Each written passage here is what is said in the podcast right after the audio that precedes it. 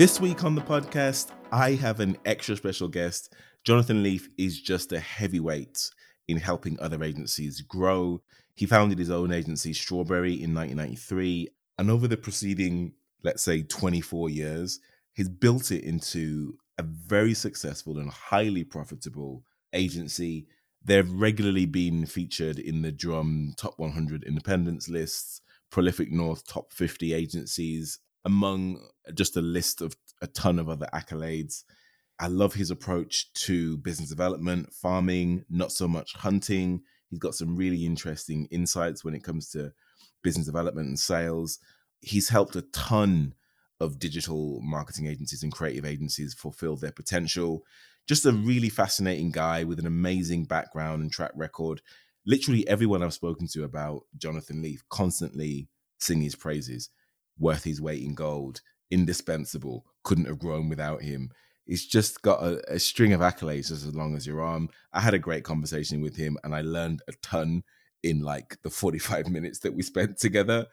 If you're interested in anything to do with agency growth, then strap yourself in because this is the conversation for you.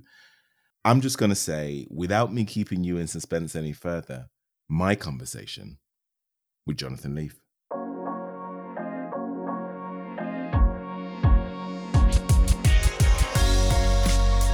My extra special guest this week is Jonathan Leaf. He ran Strawberry for twenty-seven years, a very successful creative marketing agency.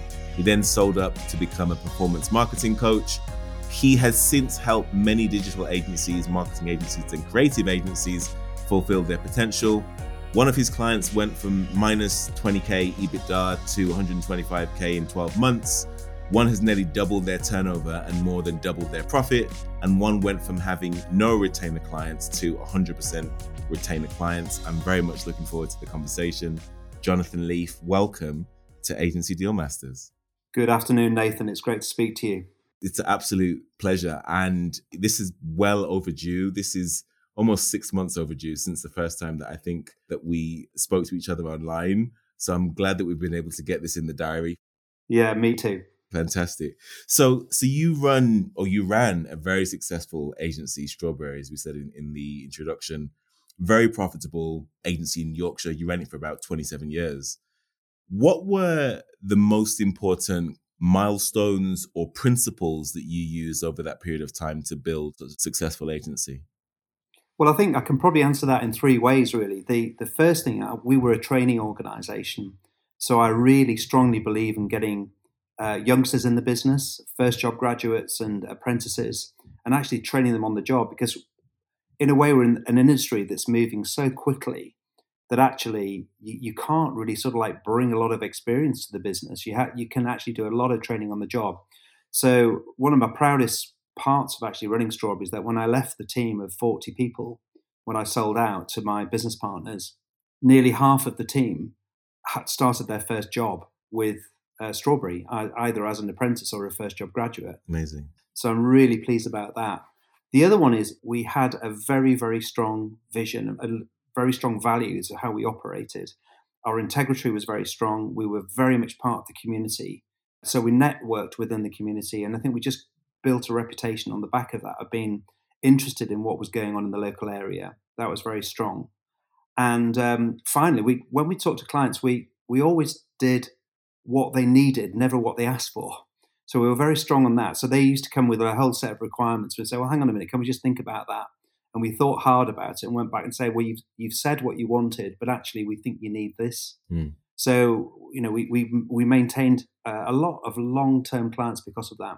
Some of the clients were with us for ten, fifteen, probably actually we had one for over twenty years. Mm. So that was great. I love those three three principles. I want to go back to the first one, actually, because in the context of the pandemic and COVID and, and agencies struggling to hire talent into their agencies, that one seems probably more important than ever before. The ability to sort of grow your own talent as opposed to hire from a market, which it seems from a lot of the people that I'm speaking to is very much candidate driven. It's very much an employee employees market. From a lot of the agencies that I'm speaking to, they're struggling to recruit the talent into their agency that they need for them to grow. How much do you think about, when you're advising your clients, how much do you think about telling them, hey, you need to actually think about growing your own talent rather than just acquiring and hiring from other sources? I'll tell all of them that, to be honest, because we looked at it almost like uh, in, in football terms. I know you're a big Aston Villa fan. Well, I guess someone has to be. Thanks. But we looked at it as like a football, because the, the best football clubs in the country have academies, and they have a really strong ethos of training and developing young talent. And we just followed that model. In fact, to the extent that we actually started our own agency, our junior agency is called Strawberry Two, and it was completely one hundred percent employ- the employees were either first job graduates or apprentices. And we built a very, very strong business on that. So that the apprentices got two years in the business and then they had to move on. Mm. And the first job graduates had a year in the business and then they had to move on.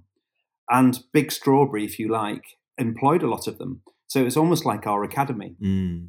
I wanted to call it the Strawberry Academy, but my, my fellow director said, no, it's too boring. Let's call it Strawberry Two. And actually, it had, it had its own clients. So the the uh, the youngsters in that business got to work as the lead designers or the lead account executives or lead project managers on real business. So it really brought them on very, very quickly. Fascinating. And and you say it was a purpose-led agency, a core values-based agency.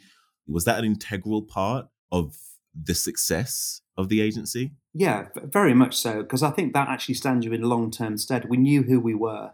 We knew what we stood for. We knew what our values, we knew our, who our clients were. We supported the local economy. We got involved in local education. We got inv- involved with mentoring um, students. Uh, we always had a, a couple of desks spare for students to come in and use and just observe what was going on in Strawberry. So yeah, we, we felt we were part of the community, and that was really important to us. And and that was something that was instilled from sort of the inception of the company, or did that come a, bit, a little bit later on? Those agencies that are thinking about, yes, core values and a purpose are important, do they need to be instilled from the very beginning, or can you bolt them on later on? I think it's got to be part of your culture. Mm. So it was an integral part of our culture, and I really believed in it. And everybody who came on board Strawberry had to buy into it, really. And I explained why we did it. And we created a network of advocates by doing it. So every, we used to sort of like host about maybe up to twenty school kids a year, just for a week's work experience. We used to have maybe four or five students every year, but th- every one of those had family. Every one of those had friends, and they would take the name. So we used to look after them really well and do a proper week's work experience for them. And then they would take the name of Strawberry and they would become our advocates. Mm. In fact, when I, I left Strawberry and announced it on LinkedIn that I'd sold my final shares, uh, out of the blue, I got a connection on LinkedIn to said my son came to Strawberry for their um, work, week's work experience, and he's never forgotten it. And it's on his C V, and is now working at CERN in, in um, Geneva. Amazing. I know. I know. It made me, in fact, I can feel goosebumps now. It yeah. made me feel really proud that. Yeah. What an impact. You know, we had those, we, we had those effects on people. And, um, mm. you know, to build a good reputation takes a long time. Mm. And uh, we were, we were wanting to build that really good uh, reputation in the local area and, and, and nationally as well, uh, that would, would keep us through good times and bad. I think you find out who your friends are when mm. things are not going so well. um, as we all know. So that that was the ethos of the company. Those are the values that I instilled in the business. And then final point about this, that ethos and those values, they also helped you to attract the kind of clients that could help you grow, as as well as sort of help you helping you operationally with the talent and the resourcing of the of the agency. From a client attraction point of view, what impact did the culture and the purpose and the values have? one hundred percent, definitely, because actually it was part of the presentation when we came onto the credentials of the of the business and saying, you know, these are our these are our key principles, these are our values, how we operate. We're integral in the in the local community. We're supported. We support the education from schools, colleges, universities, and every, the clients bought into it. You know, that was one of the reasons that we were we were chosen and built a good relationship with them. Mm. Um, and we try to sometimes we encourage them to do the same as us, and they did.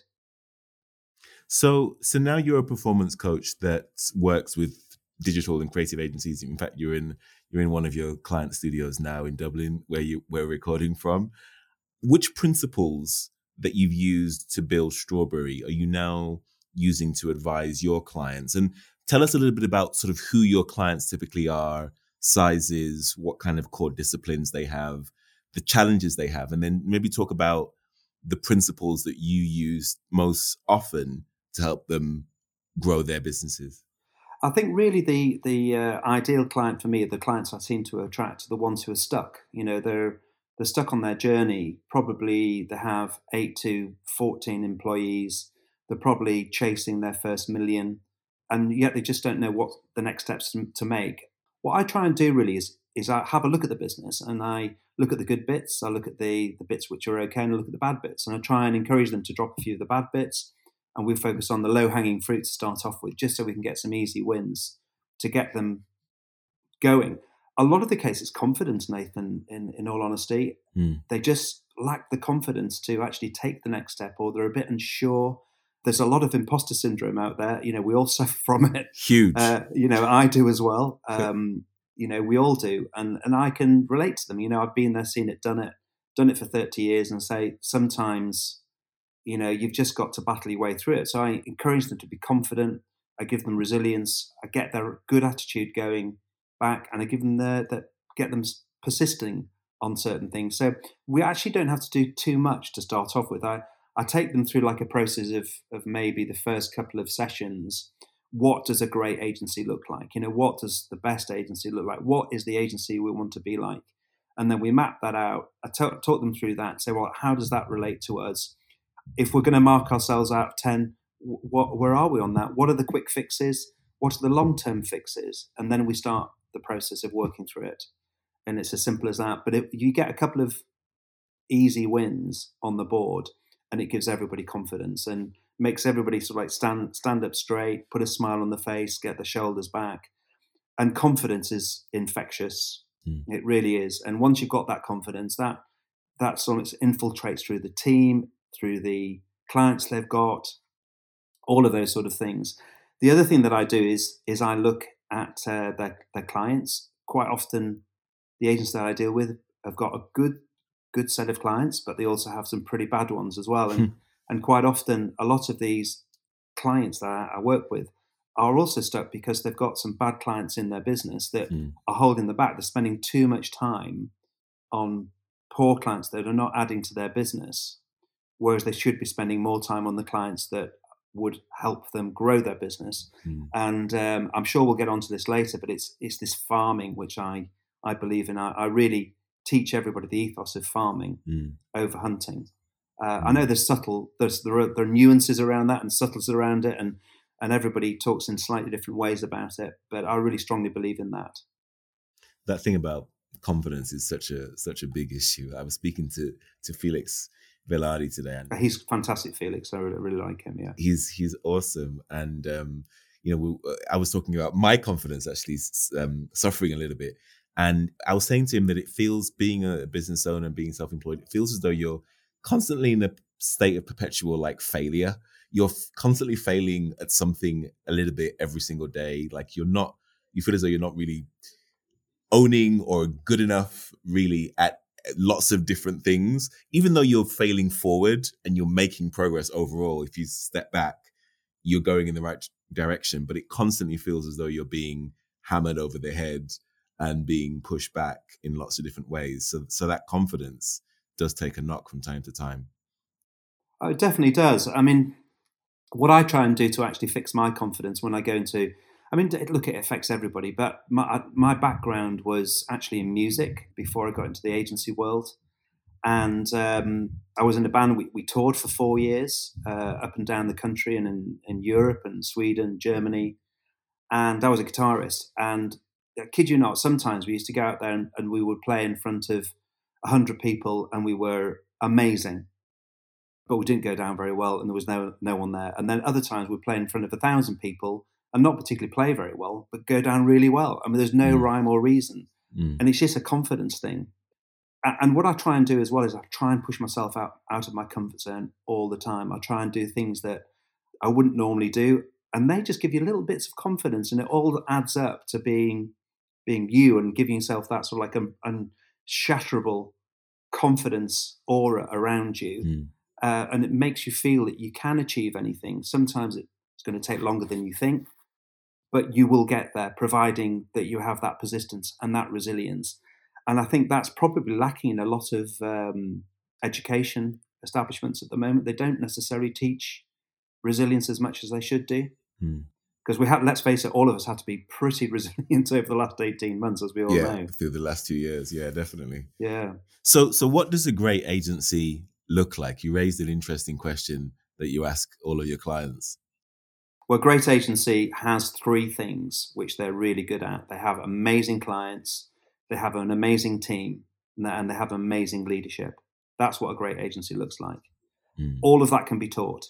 Apart from you, most agencies don't have an amazing set of clients. They'll have a few bad ones in there. So therefore, that's where I always start. I say, let's let's get the right clients on board, because once you've got the right clients on board, the team like it, and then the leadership can take over. So it's almost like if you get those three things in balance, you what you've got basically, I, I call it the triangle of happiness. It just works.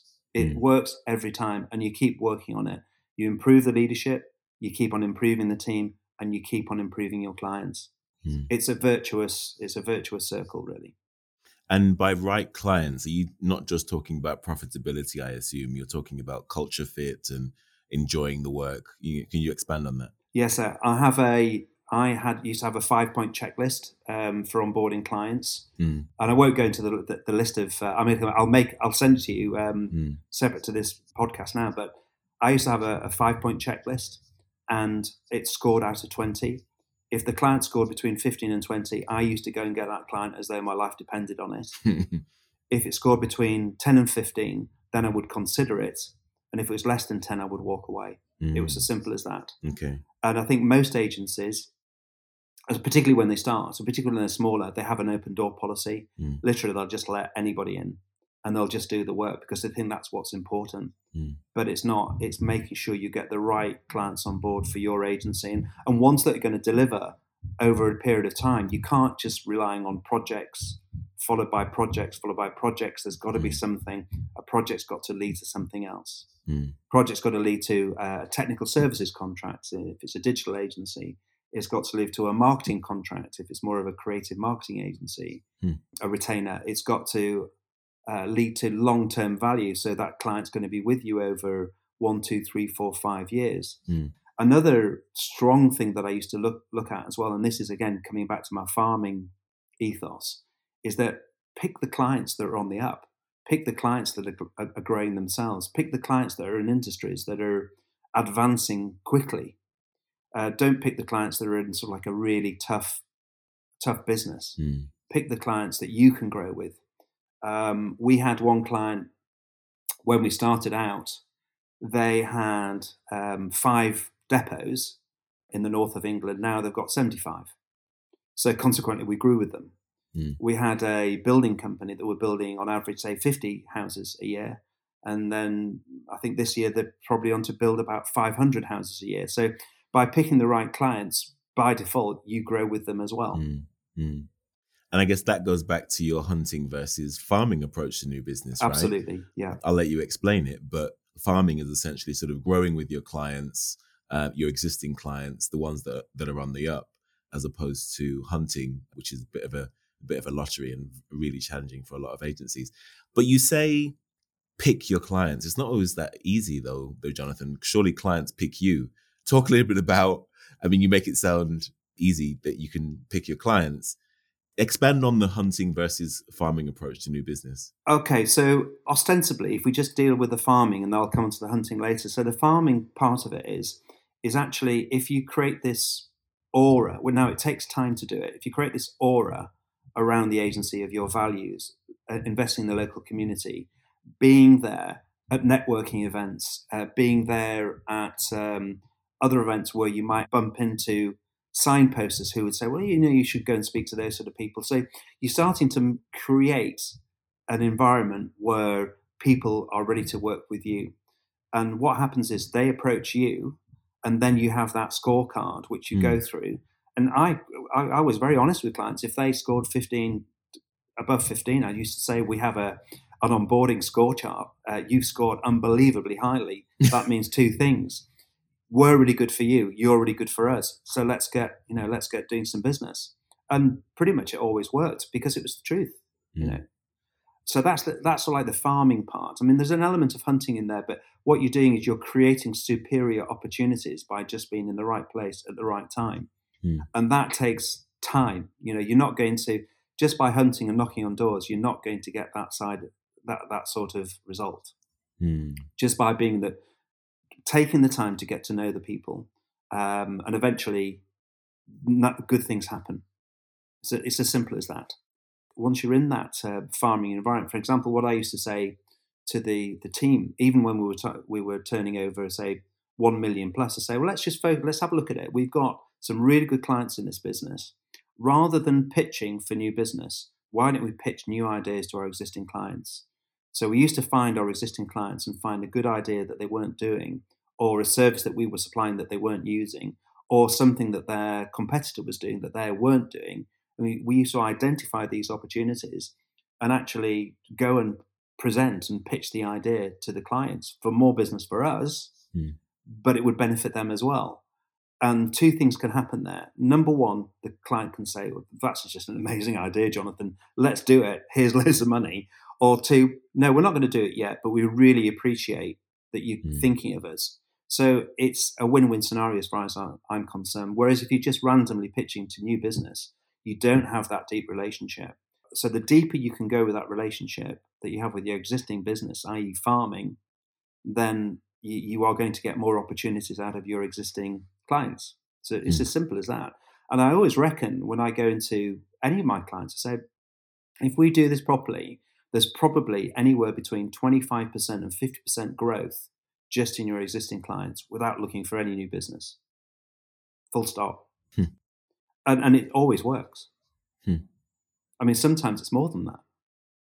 Absolutely love that, Jonathan. Great advice. What advice would you give to agencies on how best they should structure their teams? There's so much advice out there for agencies. What's your What's your perspective? Well, I, I think that actually there's only six hats in a, in any agency that need filling. Um, ostensibly, when you start a business, you wear all of those six hats. But as time goes on and you start to hire people, you can give those hats away. So you're the visionary, so that's the visionary hat. Mm-hmm. Just underneath the visionary, there's the operations hat. Beneath the operations hat, there's the account management hat, there's a project management, there's uh, creativity, and there's quality. And those are the six hats that need filling. Some people might fill two hats. A lot of the time, people put account management with project management, which I'm not very keen on. I think they're very, very different skills. And then there's creativity, and then there's quality. Often that goes in the same person as well, but it's better to split those off as well. So providing you've got six people working, that's your senior management team. And then you can, everybody, then you've got the skilled people underneath them. And those skilled people can either be full-time employed, they can be contractors, or they can even be freelancers. So you can, providing you've got that core senior management team who really understand what the ethos of the business is, you've got an agency which can grow to almost like any any scale.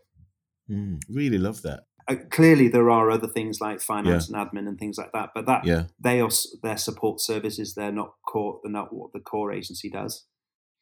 And you see these these functions essentially as being separate individuals. Not are we talking? We're not talking metaphorically here. You're actually talking about a quality person, someone responsible for quality. Uh, ideally, a someone separate responsible person, but for. I mean, not, creativity, et cetera. Exactly. But ostensibly in, in a smaller agency, the like I did when I started out, I, I used to wear the uh, visionary hat, the operational hat, Every the account hat. management hat. Team and, and you often find that the, the divide goes where the visionary works with the account manager because that's where the magic happens. They're the one, they're farmers in chief. They go out and encourage the the clients to develop. They come up with the ideas for the clients. They're making sure that the clients are super happy with the agency. They make sure that the client is getting everything they need out of the agency. And then the other people are more so like on the production level. So the product, product manager, the project manager has got one goal, and that's to deliver on the agency promise, mm. to make sure that the the client gets what the agency has promised. And then the creativity is to knock it out of the park from a point mm. of view of how everything works, and the quality is to make sure everything absolutely is nailed to the floor from a point of view of mm. it's it's fit for purpose. Mm. Absolutely love that. And then in terms of how agency owners should best divide their time, let's say they are the visionary stroke account person, how should they divide their time? How should they be thinking about splitting their time between revenue, operations, and everything else that, that they need to do? Well, ideally, I mean, uh, I got to a situation where I'd done so much work on actually preparing the business for me not being there. Um, I actually went to work one day and think I didn't have anything to do.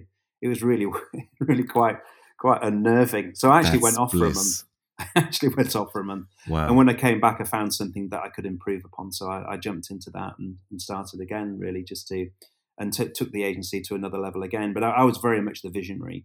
Um, fortunately, I wasn't really brilliant at any of the other things. I could project management and I could account management because that's always my background. Mm. But creativity, n- not really. Quality, not really my thing of detail. So I, I hired people in to do those as soon as possible. Mm. So you've just mm. got to do, you've, you've got to detach yourself. It's the old adage, and I'm sure you've had this said by a lot of people on here, is that you've got to let go to grow. Uh, you've got to work on the business, not in the business. You've got to get out the trenches, mm. all of those sort of things. And, and to be fair, it's all true. And you'll hear that from every single coach, mm. um, you know, from Felix to Rob DeCosta to Robert Craven, all of the people will say the same thing. Mm. The main man in the business, the founder, the, the the leader, the managing director has got to direct the business. He's got to see beyond the horizon. Mm. He's the one who will take the business where the business needs to be. If he's bogged down in the trenches and operational, it just won't happen. Full stop. Final question, Jonathan, before we get into our favorite questions at the end of the interview. At what point should agency owners be thinking about selling their business? You know, let's think about you at Strawberry. I guess it's a slightly different case because I guess that business was quite close to your heart. It, it was based on your values and your purpose.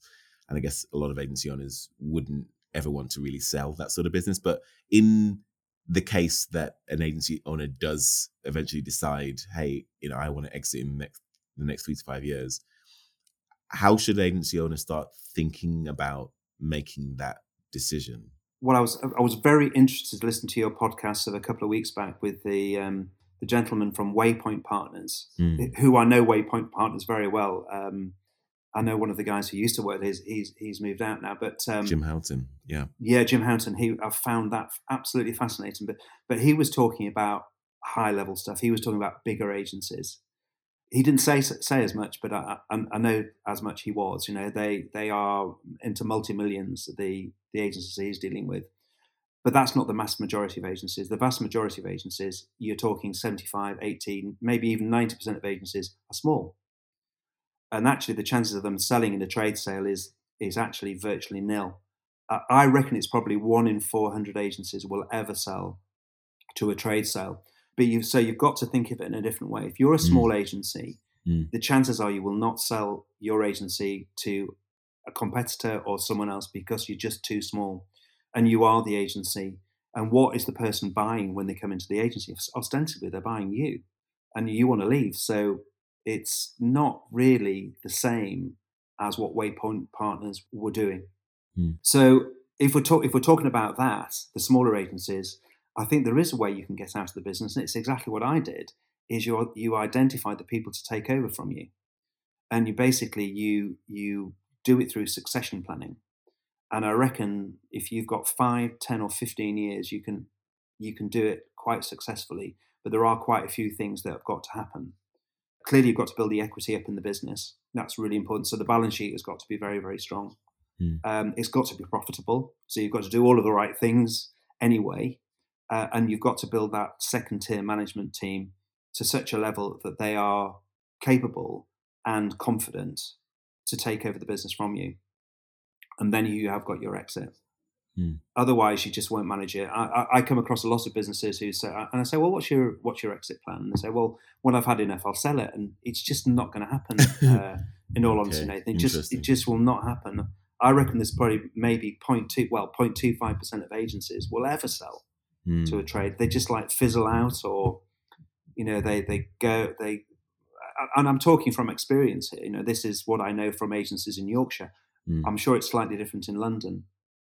So I've really got a, a strong methodology that I use, and so, well, what is your end plan? You know, what is your and and and really, it's down to the agency owners' personal goals, which is the important thing. What, when do they want to retire? How much do they want to retire on? And that's my starting point. And how long is it going to take to get there is the second point. How will we get there, which is the third point. And what do we need to put in place to get there is the fourth point. And then we start the journey. Mm. I think I can probably do it with the majority of agencies that I work with. But it's just an ethos again. Um, again, it's easier said than done, I guess. Yeah. And I did it. I managed to do it, but it took me ten years. And it took me growing the business from a million to two million to do it. But I don't think you necessarily need to be that, that big to, to do it. And obviously, that with your experience, you're helping agencies reduce the time that it takes to to uh, to get to that sort of result. So worth its weight weight in gold. Yeah, it's it's a it's a time scale thing, but again, it's a men, it's a mentality. I think it's the mentality of, of getting to the end line mm.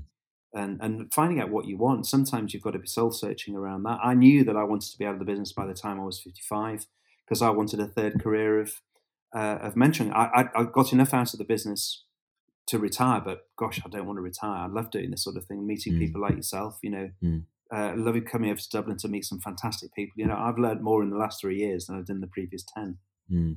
in all honesty. So I'm, lo- I'm absolutely loving my job. It's the best job I've ever had mm. by, by miles. Absolutely love mm. it. Absolutely love it. G- great insight shared there. Let, let's get into our favorite questions now, Jonathan. This, this is my favorite part of the show, and a lot of listeners' favorite part of the show as well. So I'm going to ask you some interesting questions about your personal life um, okay. and who is the person behind the brand. Tell us about a time when you failed and what you learned from the experience. Well, I had um, I had an interest in a publishing company, and uh, their solution to get over production issues was to throw people at it. And uh, lo and behold, they failed within six months. So you never you never solve problems by throwing people at it. Mm. You've got to step back from it and, and work work the solution. So, I mean, you can't just leave us with that, Jonathan. You need to, you need to add a little bit more meat on the. So expand on that a little bit. Well, they were very inefficient, effectively, and their solution to being being efficient was to throw more resource at it. Throw more it bodies. Just, yeah. just throwing more bodies at it, actually, without stepping back and thinking, actually, we could do this better. So every time I had an issue with things going wrong in Strawberry, I said, I used to step back with everybody and said, right, how are we going to solve this problem? How can we do it better? And it was never by throwing more bodies at it, because that just make actually it makes you more inefficient. It does. Because you, you can't see the wood for the trees. So yeah. I'm very process driven. Get the process in place first. Make sure that everybody is trained, educated, know what the end goal is, and then they can attack it. But if they don't know what they're doing, you're you're just going to you're going to crash into brick walls all the time. So is that just about you, like, increasing the efficiencies, like, inc- and improving processes within the agency? Because you can be lean, you know, if you if you can improve processes five percent all the way throughout the agency, then, you know, you strip out costs, you improve efficiencies, you reduce costs that way. Is that the sort of thing that you're thinking about, as a, as opposed to kind of throwing resource and bodies at it? Yeah, exactly. I mean, there's two there's two ways to make a business more successful: either be more efficient or charge more. Mm. There's the only two ways of making it better. Um, but actually, I'm a really strong believer of training. You know, you've got, uh, and this is my ethos, as I said right at the beginning, at the top of the meeting, keep on training people, make sure people are trained to the best of their ability so they feel competent to do the work. Because that's often where you lose hours, you lose days, because people just are confused about what's supposed to do and, and just go down the wrong track. Whereas if you I mean, people. Some people might say it's a little bit of micromanaging. Well, and that might be the case to start off with. But if you take the time to train someone to do something properly, the next time you you come to that problem, they know how to solve it without panicking or coming to you.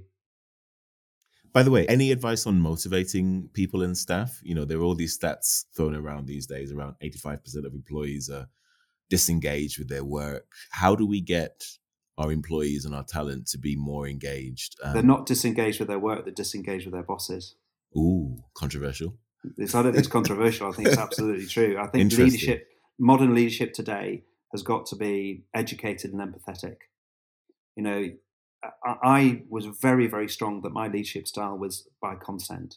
So whenever we, I never told anybody what to do, I asked them.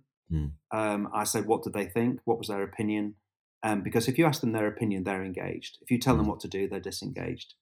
And and you you you mentioned it before. We are in a very turbulent area with where people want to work. You know, working from home. It's very easy now. Someone's working from home. They can they can resign and be working for someone else in the afternoon. And actually, as far as they're concerned, nothing's changed. Mm. The view's the same. The desk is the same. Mm-hmm. And so the, there's no loyalty there. Um, so therefore, you've got to create it in different ways. You've got to get them engaged. You've got to be empathetic to their needs.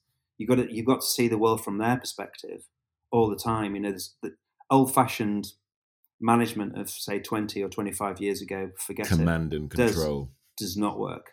Mm. It does not work. Not that it ever did. It probably never did work. It but, never did. But we never had any other choice, did we? No, we never had any choice. And be the, be the boss that you would want.